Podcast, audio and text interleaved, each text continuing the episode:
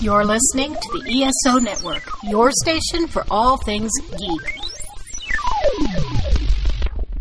Ian, look at this. What, it's a police box. What on earth is he doing here? I mean, these things are usually on the street. I feel it. Feel it, you feel it? It's a faint vibration. It's alive. Earth Station Who, a fun mashup celebrating nearly 50 years of Doctor Who universe. Hold tight.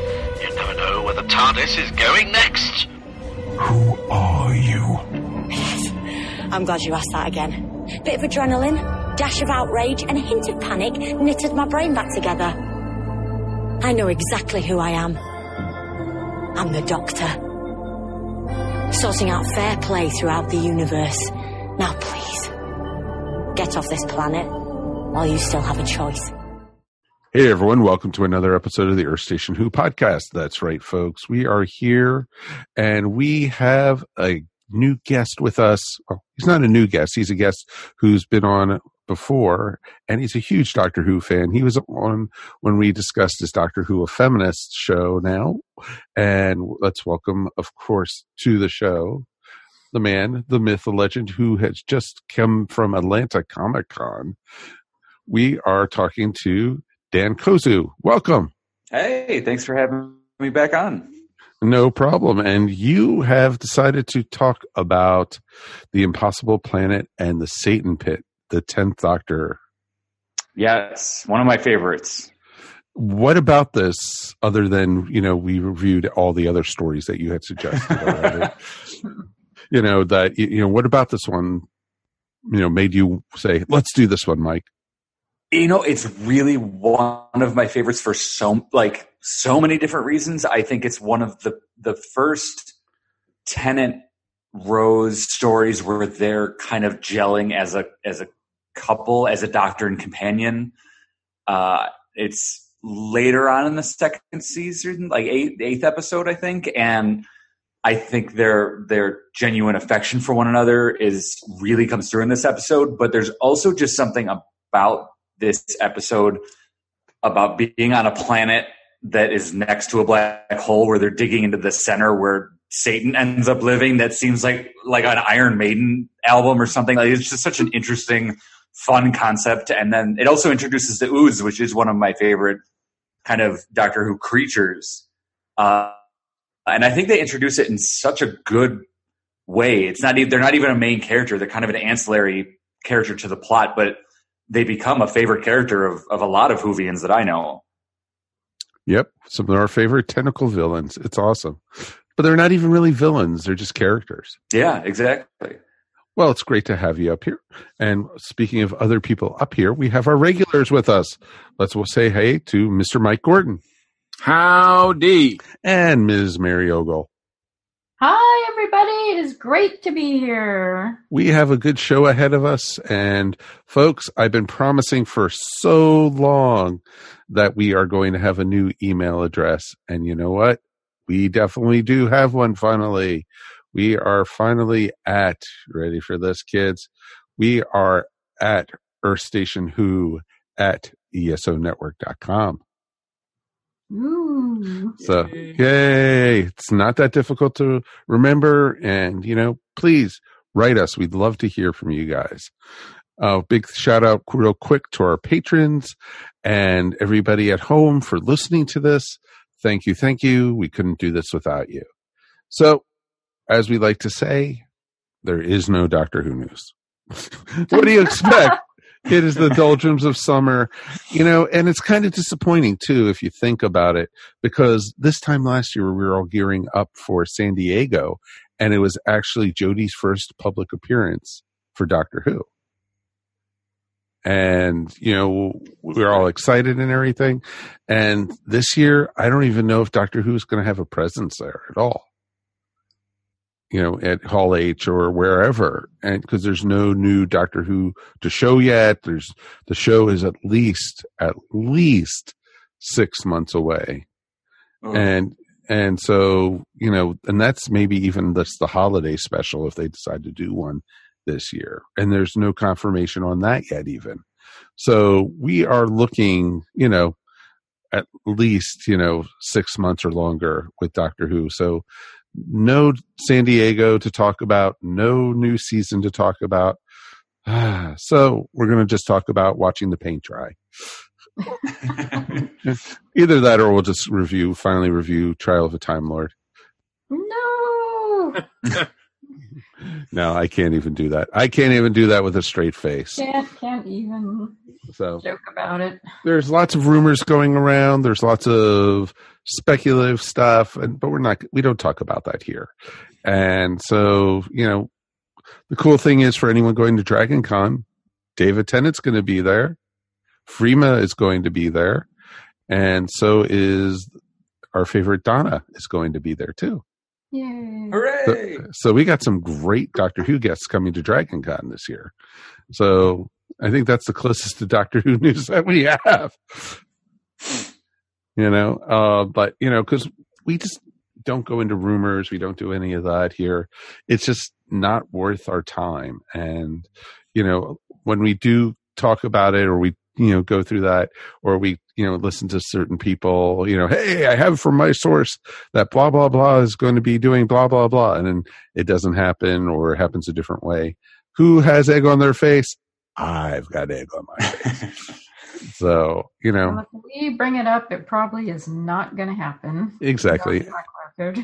Exactly. You know, the only confirmation that we even had for Doctor Who is, you know, that it's coming back and the Judoon are on it, at least for an episode. I think that is it. So, wow. Lisai, Lisai. So instead, we are going to talk about this wonderful two parter. Let us go and talk all about the Impossible Planet and the Satan Pit.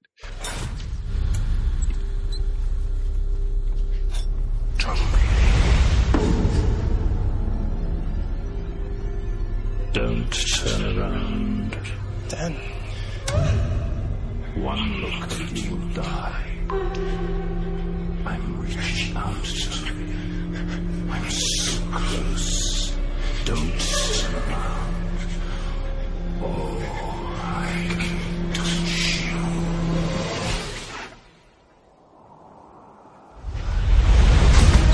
Got beyond the reach of the TARDIS's knowledge, not a good move.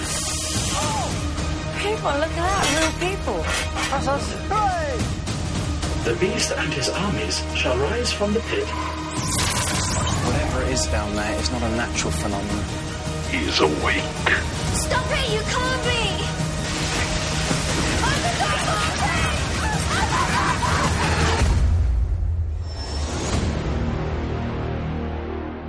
it's actually pretty cool that you know this is one I've actually wanted to talk about, and it's weird because I have not gone back and watched this since it first aired, or and so it's been going. God, this appeared June two thousand six, Wow. and, and so you're looking at thirteen years ago, folks, already. Oh man, I'm old. I know. we have listeners who are as old as this episode, so that's just that's pretty amazing. And you know, the Satan Pit and you know the Impossible Planets, the Doctor and Rose, eh, but you know, it, it's you know, it just and like Dan said earlier, you know, this is literally right in the middle of their romp through space together. It was awesome. But this also brought up for the first time that she was going to die in this storyline. Was it really? Yes. I meant, was it referenced? I, I actually didn't catch it. Mm-hmm. Yeah, the um the beast tells her that she's going to die in battle. Oh, that's right. Yep. And you know, she hears it a few more times because this is like this is like a couple of episodes before, you know, the whole Doomsday and Army of Ghosts. Because we still have Chloe Webber to go also after this one. And the doctor lighting the torch at the uh Olympics. Let's not even go there. No, we're not. and not when there's a good episode to talk about. yes. But this was a great, great story. And I like how you, at the beginning of this episode, Dan, how you actually describe it. It was a great way to say, you know, this, you know, the doctor and Rose f- come to this planet that's not supposed to exist at all because it should have been sucked into the black hole. And the doctor has to figure out why. And so it's pretty awesome. Yeah, one thing I I loved was how casual they were about it when they first get there. They kind of land and they're joking and they're like, "This shouldn't exist," but they're so calm about it because they have the TARDIS, they have their safety net, and then it's gone, and then immediately the tone of the episode shifts. And I, that's one of my favorite parts is how just casual they are about this the impossible planet until like their lives are actually in danger. And I think this is kind of the most fun that they had at the beginning traveling through space. Like she's kind of getting used to it now and, and they can go to like this, these places that, that shouldn't exist and have fun, but then something can change and it's, it's no longer fun. And I, I just, I love that tonal shift that happens after the first like 15 minutes. Mm, exactly, because it carries over from the episode before this, which was the Idiot's Lantern, and when they were traveling through time and space, and she was like so nonchalant about it. It was her and her boyfriend traveling through space. Nothing bad was going to happen, and then they lose the TARDIS, which is pretty awesome. And you're right, and it took you know the whole thing and we're going to mix go through different parts we're not going to just talk about the first part and then the second part we're just going to combine them into one Yeah, well, they actually are pretty. They work well together hmm as a two-parter. exactly They're pretty seamless. They're good about foreshadowing things in the first part that happen in the second part. I mean, it's a, it's very well written, and it's it's one of the the you know sometimes two-parters you'll get one one episode that's good out of the two-parters, but but for me these both really really work well. Yeah.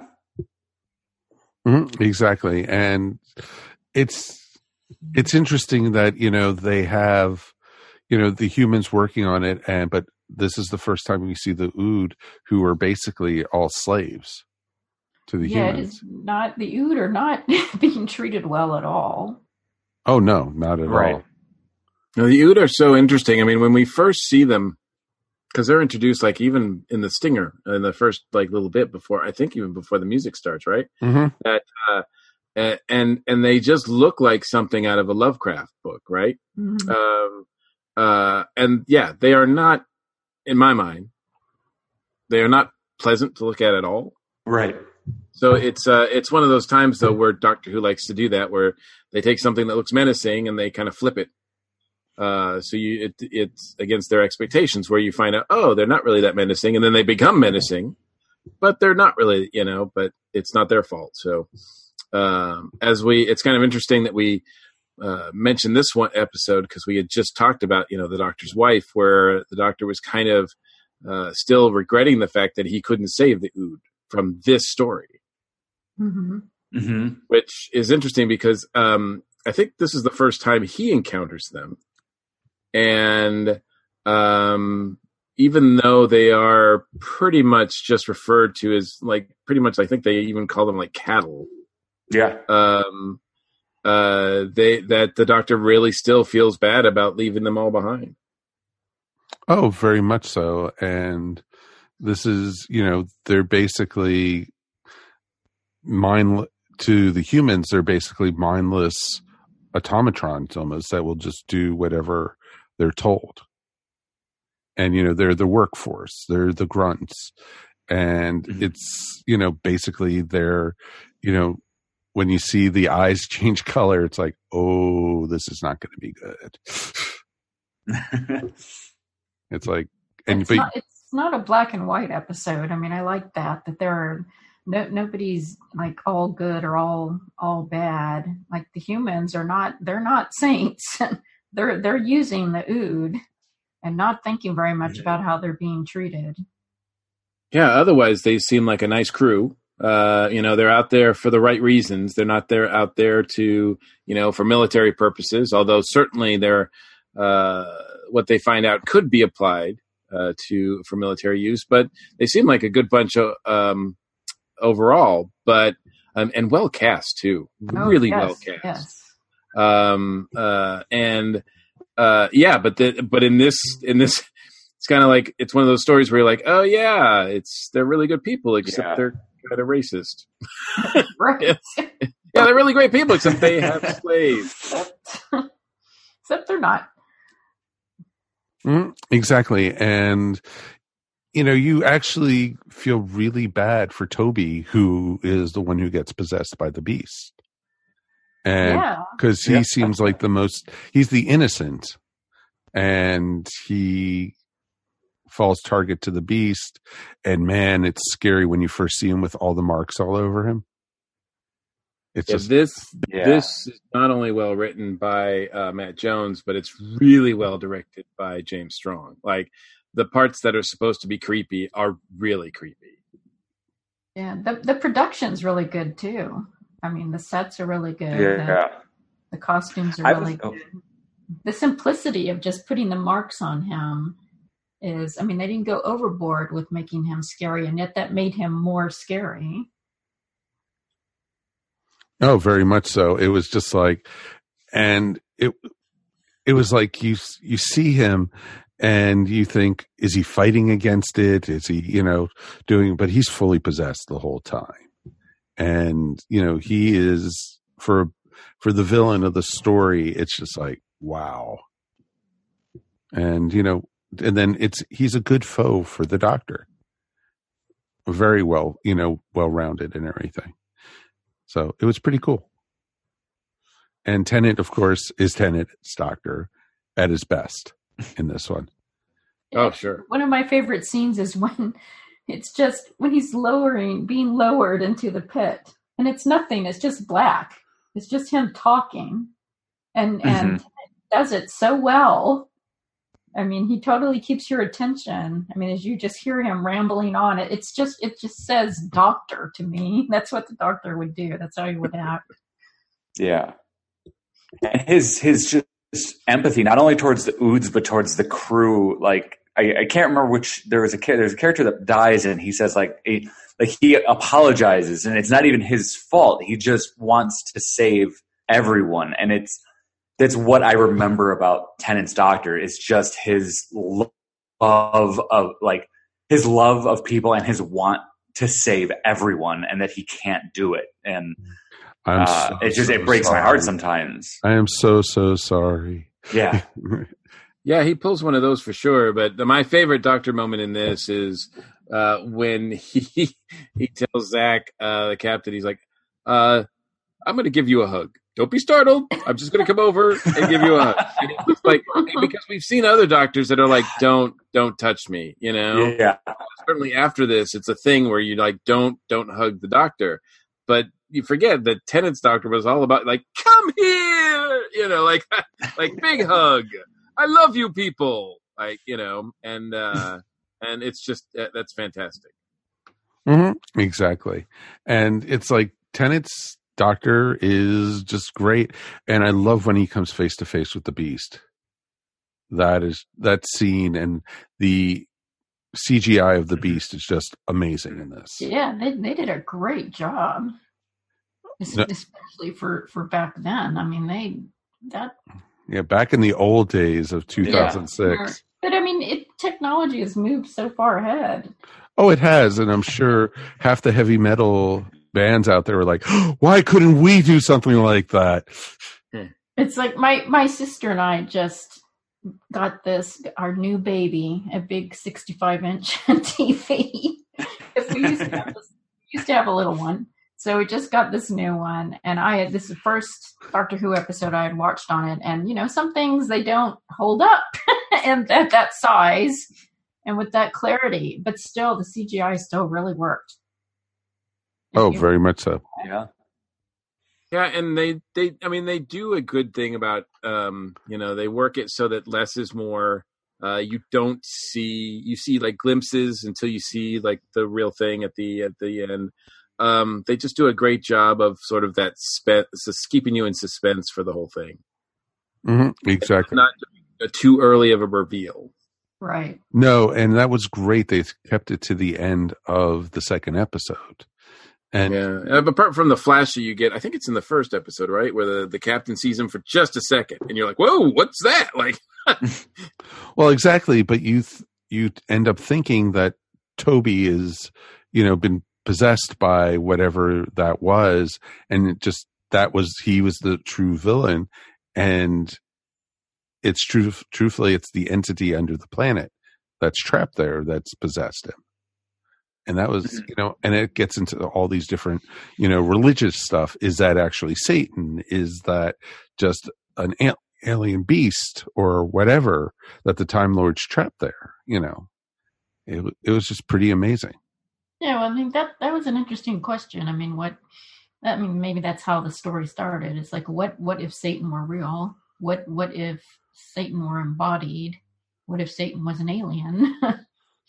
Well, exactly, exactly, and was his vestige was just copied through planet to planet, Mhm. and you know that way, you know, as the great evil to warn people about him.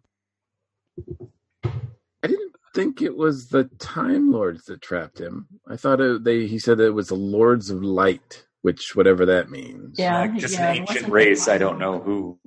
Yeah, because I don't. The doctor seemed to be oblivious, like he didn't know anything about it, and even you know several times. And he's pretty open to ideas, but even several times he's like, "That's." It's amazing how many times in this he says that something is impossible. For as as usually open and excited as he is for new things, uh, there's a few times where he's like, "No, no, that that can't be." That can't be right. Um, and I have to give them credit because even though this is over 10 years old, before we get a glimpse, our first like photo- photographic evidence of a black hole, this one, this CG one, it actually looks pretty good Yeah. Yeah, and pretty consistent with that. it does. I mean, it's actually, and it's quite chilling when the when the body is floating in front of the black hole. I mean, that's a real chilling moment. They all look up, and suddenly she's there floating. Yeah. Scooti. Yeah, and it's just like, oh, yeah, it it was your typical base under siege story too, from old Doctor Who. Oh, sure. Yeah. Mhm. and you know which even made it in some ways a little more special and it was fun to get that old series feel and you know rose was rose but she wasn't you know she was they I, I, I will say I really like Rose in this. see i didn't i I know. i could know. no i could have done it's rose was she didn't do anything special in this What do you mean she didn't do anything special? no she didn't Hey. She took command. Like she took she she Mm. kind of helped everyone. Like It could- she it became could- the it- commander. It could have been any companion doing that. but it wasn't. the window at the end. It wasn't any companion. It was Rose. And even the doctor, the whole, that's the whole big thing at the end when the doctor says, "I believe, I believe in her," and Of uh, course he does. and, and then, well, look, it's established that they're a thing, so deal with it. Oh, I do. That's why I comment on it all the time. So, but and I, you know, and this is yes, we see hints of it. Certainly, even as early as uh, the when they're in New New York, right, where they are just seem to have this banter back and forth. Um, but here, it's really like I mean, it opens with them just giggling like uh, like Hmm. like school children, um, like ch- like school children in love. Yeah, Um, I hate that too. Uh, Thank you, Mary. Ro- Rose annoys the heck out of me this whole season. I re- I don't know. There's something about Rose that's just it, it's something I like loved her in the first season. Sorry. Oh, I did no, no, too. no. I, uh, and I, I would agree that that with Tennant, then that kind of romance. I, it, but but her character outside of that is just there's something wonderfully like blue collar about her that you don't see in the companions that kind of come after her. Like I, there's she just like there's a job to get done and she does it and. I don't know. Like I, I think with the that she grows up on like in, in that that kind of uh, blocky apartment block complex with a single mom, and it's just I don't know. There's just something about her character that seems so different than most of the female characters that kind of were coming out around that time, and even after the companions I don't know. She's one of my favorites. Donna, yeah, I, I think everybody's here agreeing that Donna's our favorite, but uh, but I really do like Rose. And I and I, I like her in this too. Like I said, when she when she does take command, uh, I think she does so convincingly, and uh, I I think that she's definitely um, in command and and definitely saves the day at the end. So Well, I'll, I'll agree with you. I'll agree with you there. I mean, she does have some nice moments. In, in Mhm. the episode.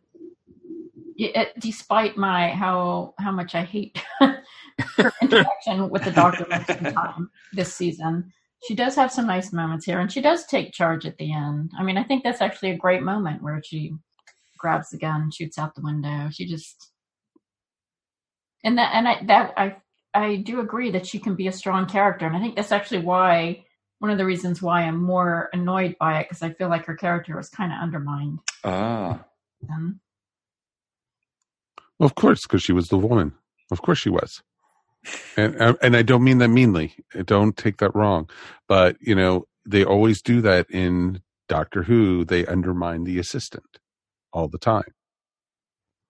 And I do think you know, Rose is strong in this one for what she did at the end, but the rest of it, it's just like she's typical companion. And I'm sorry to say that. my my opinion, but that's okay. So it's the Rose versus Rose show. it's the War of the Roses. Ah! Uh, Uh, well done, well done. I just I thought it was good. I liked you know all the different characters on the the station, and you know I liked how slowly each one got picked off and everything. And I liked the character of Ida a lot. I thought there was a lot more to her than they were actually. I thought there was going to be even more to her than what they let on. You know, especially with her and the doctor going down the pit and everything. Yeah, I was surprised Yeah. how well they made it. That I was so attached to her by the end. Mm-hmm. Having just been Exactly. introduced to her, like, it, yeah, I, I agree. yeah, that that's a great moment when she's saved because you really are pulling for her. Yeah. Yeah. And and and you want to talk about undermine too, the doctor undermining somebody. I mean, that at the end when she's like she's going to go down there and he's like, "Well, there's only one thing wrong with that plan. I'm going to I'm going to go instead of you." And I'm like, "But why?" Like like it, like you know, and we know it's because he's the doctor, right? He's the star of the show, so he's going to go down there instead of her. But it's kind of like he was kind of fighting it most of the time. Uh, but it was a really interesting way in which they depicted that too, where you know he had that voice in the back of his head saying, "Go do this," and for the like for him, the first time he doesn't trust that voice, and you know was that was that caused by the beast? Uh, uh, was was that why he was second guessing himself? Uh, I that's a it's an interesting uh, aspect of this character there. I also wondered if it w- had something to do with him being separated from the TARDIS. That's true. Yeah. Yeah, I mean, uh, I think you know, obviously, at, and also just having seen the Doctor's wife, and knowing how much. I mean, we know how much the the TARDIS means to him, but certainly uh, the Doctor's wife, even though it takes place after this episode, still the bond is there, and the the bond is as close as it is with anybody, uh, as far as the uh, as any two beings can be. And so when he does lose his TARDIS, he's not just losing like his vehicle. like it's not just a vehicle to him. No, it's part of his psyche almost. And Yeah. this is kind of proof here also that the TARDIS is taking them someplace that they need to be and saving the day, saving the doctor at the end. Yeah, how did you feel about like that's the one problem I kind of had with this episode was that he losing the TARDIS was such an important piece of this narrative that he like falls like runs down a shaft and trips and fall like and just kind of finds it. And so I but now that you're it seems like you're kind of proposing maybe the TARDIS found him, which is a very interesting way to look at it. I, I certainly think that's um, you know I, I would I would offer that explanation and get a no prize for it. I mean, really, I mean, it's not it's nothing that's in this story that confirms that. Um, it is kind of coincidence. It is kind of set up like, oh, you just happen to back up into it. Um, but I mean, certainly at, what, that's what I love about you know that later episode, the Doctor's Wife, because it kind of allows for that now. So when you watch these things, you can kind of go, okay, that that's not as much that's not as problematic as I might have thought before. I mean, I kind of had that feeling too, and maybe I was hand waving, but it just it, it felt like the TARDIS found him. Yeah, interesting. No, it's very interesting to put because, especially after what we talked about last time, it's and if you look at a lot of episodes of Doctor Who, it happens more than you think it does. Truthfully, it you know the, oh yeah it, it and I don't know if it's just by coincidence or that the TARDIS is just you know it also does find the Doctor and it's like you know they have each other. It's like it's it's her thief, but you know she stole him also, and it's it's interesting that way. Yeah, I, I'm thinking of the, the Ghost Monument that was that the like second episode from the, the new season or something where I, I was actually when I first saw it was actually upset with how kind of desperate the doctor was when when the TARDIS didn't appear when she thought it would. And now going like thinking about it and, and looking at this episode of how scared he was when he lost the TARDIS, it is like it, I didn't realize what a running theme it was. Mm-hmm. I would have hoped this last season of Doctor Who, the newest season, that that would have been a theme throughout the whole series is them trying to find the TARDIS. And the way that Chibnall had made it sound was that's where they were wanted to go, that the doctor was going to be without the TARDIS instead of, oh, second episode, here it is, enjoy. I'm still surprised because Chibnall's strength and, and Chibnall likes having these long story arcs. I'm still surprised there wasn't more of that in, in last Yeah. season. I, I fear that he must have been told no. That's all I bet he was because Yeah, that's because I think he originally had plans to, and I think the powers that be were like, mm, no. Yeah. In other words, fear me, I am the producer. Fear me, I write the checks. Exactly. Exactly. Yeah, yeah, no, Chris. Yeah. because I actually recently was start was watching the the um, uh, Pertwee uh, episodes where they they take his TARDIS away and he has Bessie instead, and he's kind of building rebuilding the TARDIS, and he forgot he he doesn't remember. They take away his knowledge as well of of time and space travel, and it is very off putting to have a doctor without a TARDIS. But then when he gets it back, uh, uh, which I finally saw, I think it's the the three doctors. I think he gets it back. Yes. But anyway, is uh, it is like just a, an amazing moment to, for him to to get it back. So I would also say too, and you know, I mean, not making excuses for any of the lovey-dovey stuff that uh, you know you guys hate, but um, but also in this episode, it really seems like without the TARDIS, the Doctor has nothing and no one except for Rose. So is he gonna? He, I think it makes him cling to her even more. So it makes him more vulnerable, you think? Sure. Okay. That's that- that's fair. That, that's a valid point. I No, very good point, actually, Mikey. I didn't even think of it that way because it was the one constant still in his life other than the TARDIS. Mhm. that's true. Wow. Because I mean, for the first time in a long time, you know, probably since probably since the third Doctor era, he was he was forced with thinking like, "What? I'm stuck in a one place in one time. Damn it! Like, what do I do?" You know, and they even have that conversation where she's like, "You're gonna have to pay a mortgage," and he's like, "Oh God, no!" Like, like no way. And uh, yeah, the idea of the Doctor having to pay a mortgage is hilarious. That's when he knew he would stop at nothing to get the TARDIS back. He almost dived head first down that pit. Got it. Out of my way, Ida. That's why he's like, "You're not going down there. I am." he literally is just like, all right, nope, get out of the way, Geronimo. Wow, I didn't think he'd. I thought he would climb down on the rope or the elevator, but no, he just jumped in. Also, this is the first time we get to see that spacesuit that he has because you see it multiple times later. The infamous orange spacesuit. Yes. Yeah.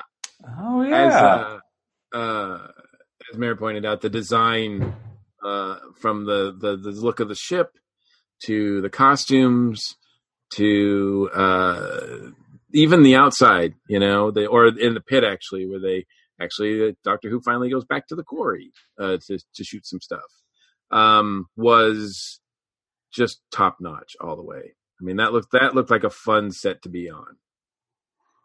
Mm-hmm.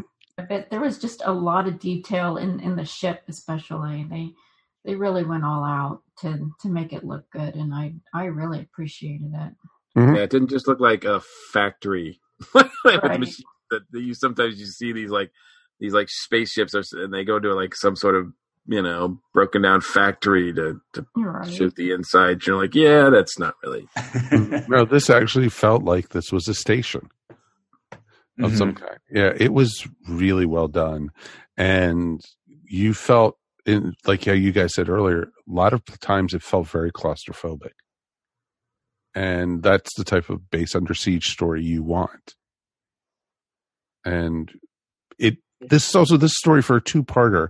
It had the perfect cliffhanger. It had the perfect, you know, pacing. There were no real dead points on this. No, I don't think so either. and that's kind of the cool stuff about these stories is you know we've had even two parters in the new series where it could have easily been just one story this paced perfectly. Yeah. And it's very character driven and i really i always like that. I mean i like i want to care about the characters.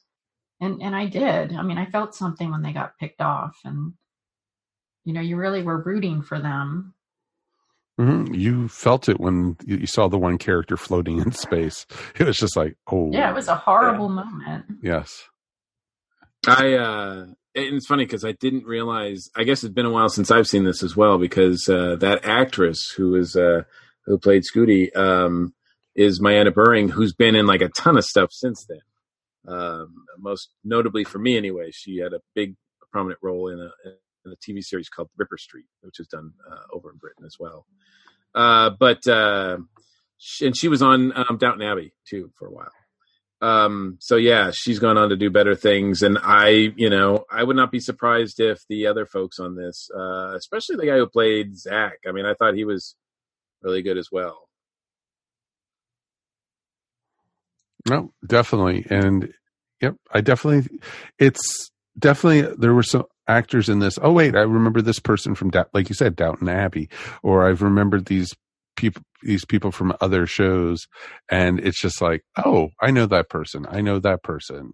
And it's just like okay that totally makes sense. And oh i Mhm. remember seeing this person in this show. And it's just like okay that's pretty awesome. You know it's like wait a minute i remember that person from the mummy returns or you know stuff like that. And it's just like and it made that's what also made it more personable in a lot of ways because you actually felt like you knew these characters yeah. Yeah that's where i was trying to go with it. There it was a long way around but i made it. One thing about this episode was actually something that was missing, which watching these older episodes, which I, I like you haven't watched this one in years, was that the sonic screwdriver was never used. And I'm I'm realizing now how often it's used in the newer seasons that it, and anything that the doctor doesn't know, the the sonic screwdriver now scans it. And I'm like, if this episode were made now, he would have scanned the planet. He would have scanned the computer stuff, and I'm, I just realized how how it was just kind of sort of used. It was used when it was necessary in these older episodes. yeah in fact uh in the first little bit you know in the first teaser image or you know uh beginning when the ood are coming after them they're being backed into that corner and the doctor whips out the sonic screwdriver and he's pointing at them and like what's he gonna do yeah That's right. I forgot he did take it out right at the beginning. It's not going to shoot lasers at them, so what? You know? I know. It's like he's going to sonic them to death uh, somehow. Okay. what are you going to do? Build me a cabinet or something? Yeah. So yeah, there was just there was a lot of great stuff out there, and this one, you know, has some really good moments, and I am glad they brought the Ood back after this story, and they're good. They're good creatures, yeah, they're interesting characters, and I'm glad you actually. That's they're the one characters you don't actually get to know that much about. no, you don't. You mm-hmm. don't actually find out about them until the you know what two seasons later, three seasons. Yeah. So when you had the planet of the Ood, and you find out about the brains and you know the whole thing in the containers, and it's just like ah ooh yeah. So because you think those are like just translator devices or something, and you know it's pretty awesome. Yeah, the use of them as weapons was kind of odd and didn't really work as well for me. But uh, um, the only other effect that I thought was kind of lacking uh, watching this two-parter was uh, whenever Jefferson tried to shoot them. Like it just seemed like uh, they were. I mean, it- the the the effect of the gun firing just looked uh, a little cheesy. A little fake, yeah. Yeah. Yeah. But I gotta hand it to him. Like I would have shot much earlier than he ever I was did. going to say, that's so British of him to have waited that long. Even some like- Americans there. Just like, dude, like they are almost up in your face. Like, shoot. No, that's kind of funny because it's like you know, didn't you ever take here shoot to, when you see the white of their eyes? Come on, when you see they turn red, shoot! Come on, everyone knows that. Gosh, yeah, but yeah, it was a good story. Um, do we have any final thoughts before we go ahead and rate this tonight?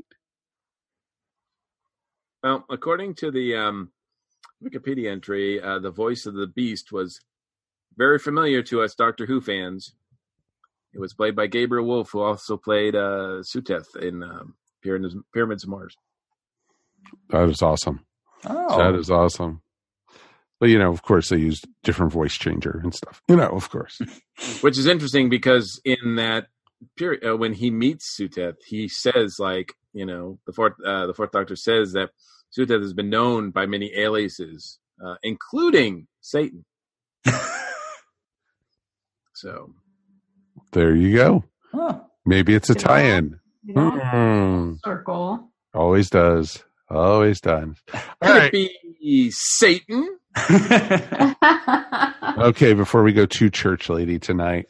All right, let's go ahead and rate this. One out of five TARDISes, one being the worst, five being the best. Dan, this was your story. You get a pick first. Ah, I'm going to say four and a half TARDISes. That's good. That's really good. That is very cool. I like that. All right, Mr. Mike. Uh, yeah, four and a half, four and a half. It, man, I you know I'm trying to think of a reason not to give it a five.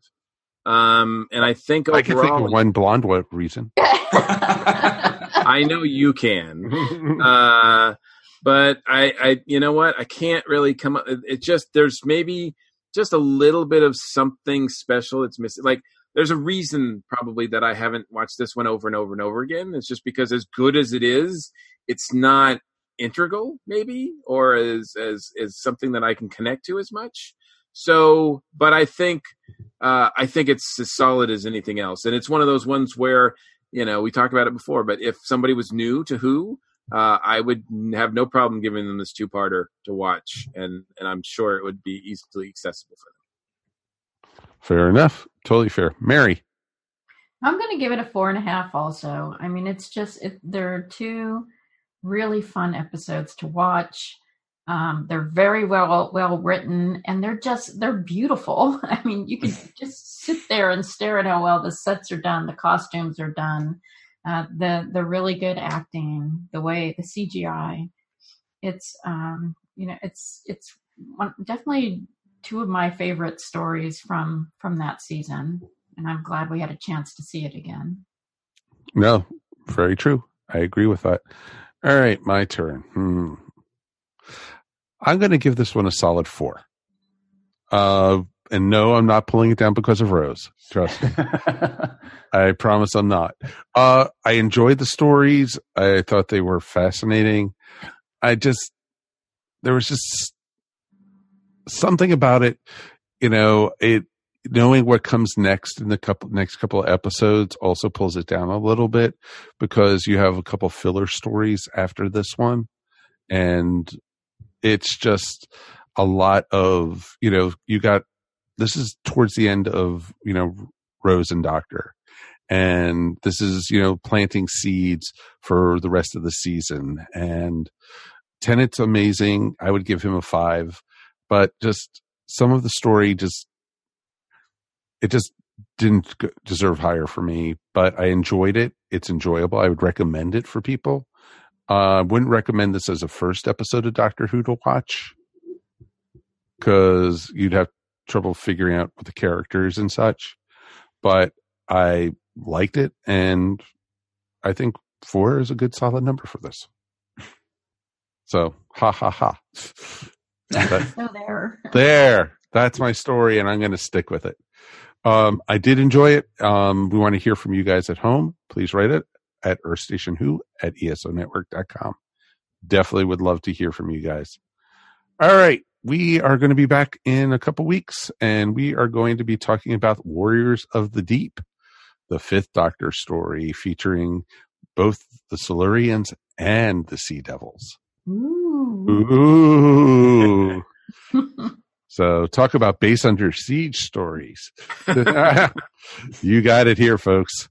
That's we should just change our name to Earth Stations Under Siege. so it should be a lot of fun. It should be great. Dan, thank you so much for joining us. Thanks for having me. How can people find you and you get to promote your book right here? Yeah. Uh, you can find me on uh, the social media is K0ZUH instead of KOZUH.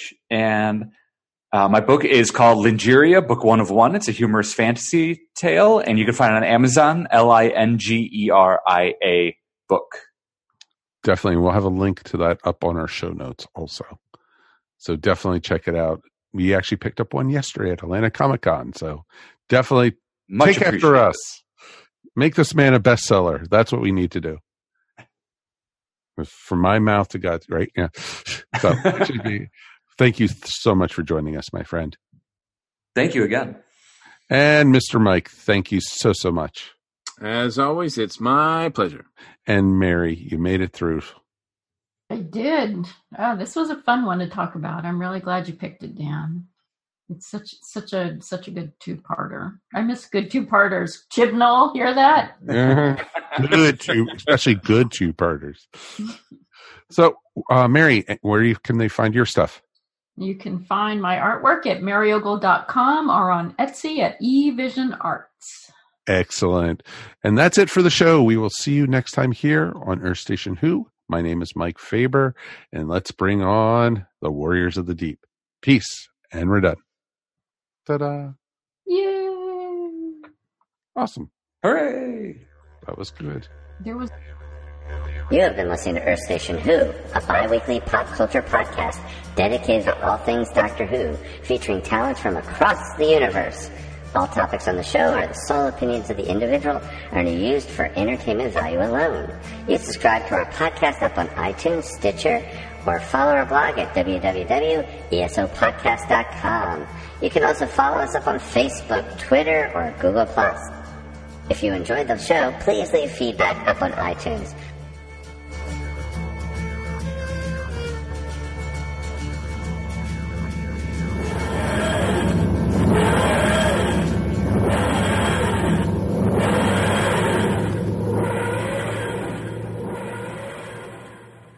Ladies and gentlemen, put your hands together for the comedy stylings of Hugh from the Borg Collective.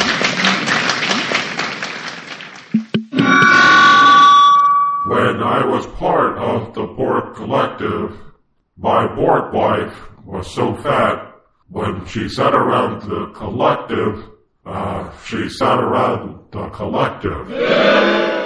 The Monster Sci Fi Show is part of the ESO network. It's sci fi from a certain point of view. This has been a broadcast of the ESO Network.